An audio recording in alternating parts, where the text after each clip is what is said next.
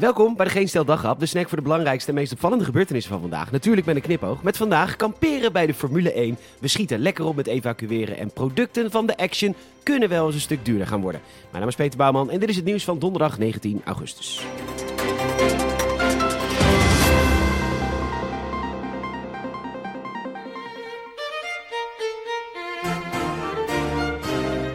Gezellig slapen bij de Formule 1. Op de camping. Datgene wat niet mag op festivalterreinen, zo mag dat wel bij de Formule 1. Want de regels gelden natuurlijk niet voor alles wat Prins Bernhard aanraakt.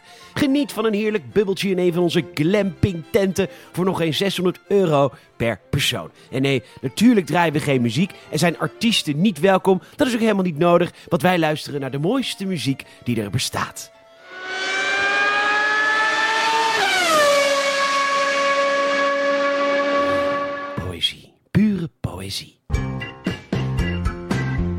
Wat hebben we een haast om al die Afghaanse medewerkers die voor Nederland hebben gewerkt veilig te stellen. We zitten op dit moment op een gemiddelde van ongeveer 17,5 mens per dag. Maar we gaan nu echt fulltime vliegen naar de plek waar geen Afghaan kan komen zonder door meerdere Taliban checkpoints te hoeven. En nu staat volgens de NOS één van de twee Hercules transportvliegtuigen aan de grond. Kapot. Lekker bezig. In trouw vragen ze zich af hoe we straks omgaan met medewerkers die snotteren.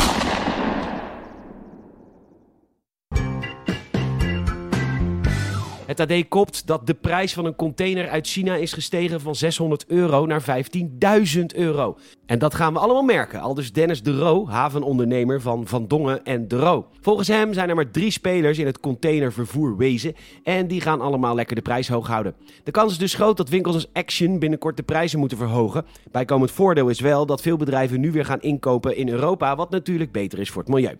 Voor bezoekers van Action kan het wat vervelender uitpakken. Lelijke kuttent van 29,95 voor 456 euro. En Office Essentials lijmroller, die eigenlijk niemand meer gebruikt, van 98 cent voor 35 euro. Gewoon bij Action.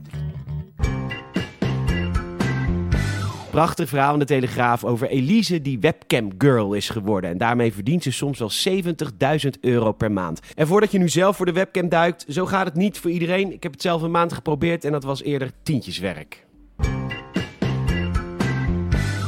Het Chinese volk heeft gesproken. Volgens RT wil het Chinese volk namelijk dat Canada Meng Wanzhou moet bevrijden.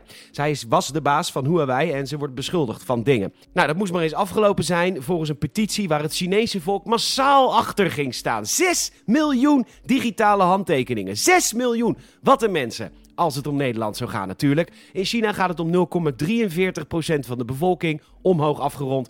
En dus vindt de Chinese bevolking eigenlijk niet zo heel veel. Maar goed, dat is ook in dagelijks leven al niet zo relevant. Dus nu eigenlijk ook niet. Bedankt voor het luisteren en je zou ons enorm helpen als je een vriend of vriendin vertelt over deze podcast, ons een hartje geeft in Spotify, ons een Apple Podcast review geeft en ons volgt via vriendvandeshow.nl. Nogmaals bedankt voor het luisteren en tot morgen.